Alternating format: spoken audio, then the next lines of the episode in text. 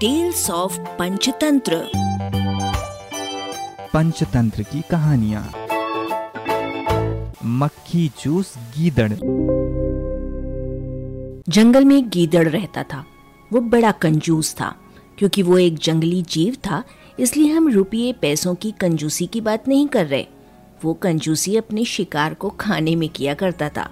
जितने शिकार से दूसरा गीदड़ दो दिन काम चलाता वो उतने ही शिकार को सात दिन तक खींचता, जैसे उसने एक खरगोश का शिकार किया। पहले दिन वो एक ही कान खाता, बाकी बचा कर रखता। दूसरे दिन दूसरा कान खाता। ठीक वैसे जैसे कंजूस व्यक्ति पैसा घिस घिस कर खर्च करता है, गीदड़ अपने पेट की कंजूसी करता। इस चक्कर में प्राय वो भूखा रह जाता। इसलिए दुर्बल भी बहुत हो गया था। एक बार उसे एक मरा हुआ बारह सिंगा हिरण मिला। वो उसे खींचकर अपनी मांद में ले गया। उसने पहले हिरण के सींग खाने का फैसला किया ताकि मांस बचा रहे। कई दिन तक वो बस सींग चबाता रहा। इस बीच हिरण का मांस सड़ गया और वो केवल गिद्धों के खाने लायक रह गया। इस प्रकार मक्खी चूस गीदड़ प्राय हँसी का पात्र बनता।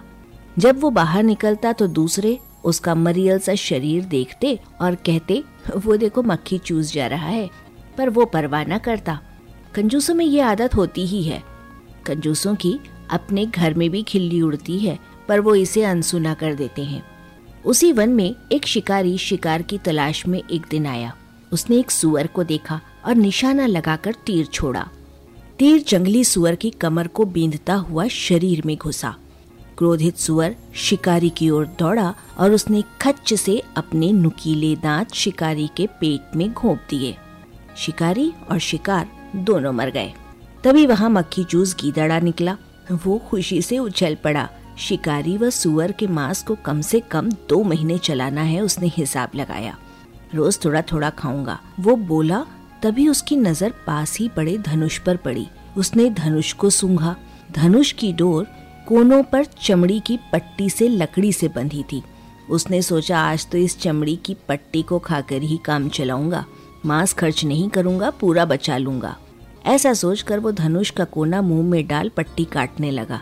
जो ही पट्टी कटी, डोर छूटी और धनुष की लकड़ी पट से सीधी हो गई और धनुष का कोना चटाक से गीदड़ के तालू में लगा और उसे चीरता हुआ उसकी नाक तोड़कर बाहर निकला और मक्खी चूस गीदड़ वहीं मर गया।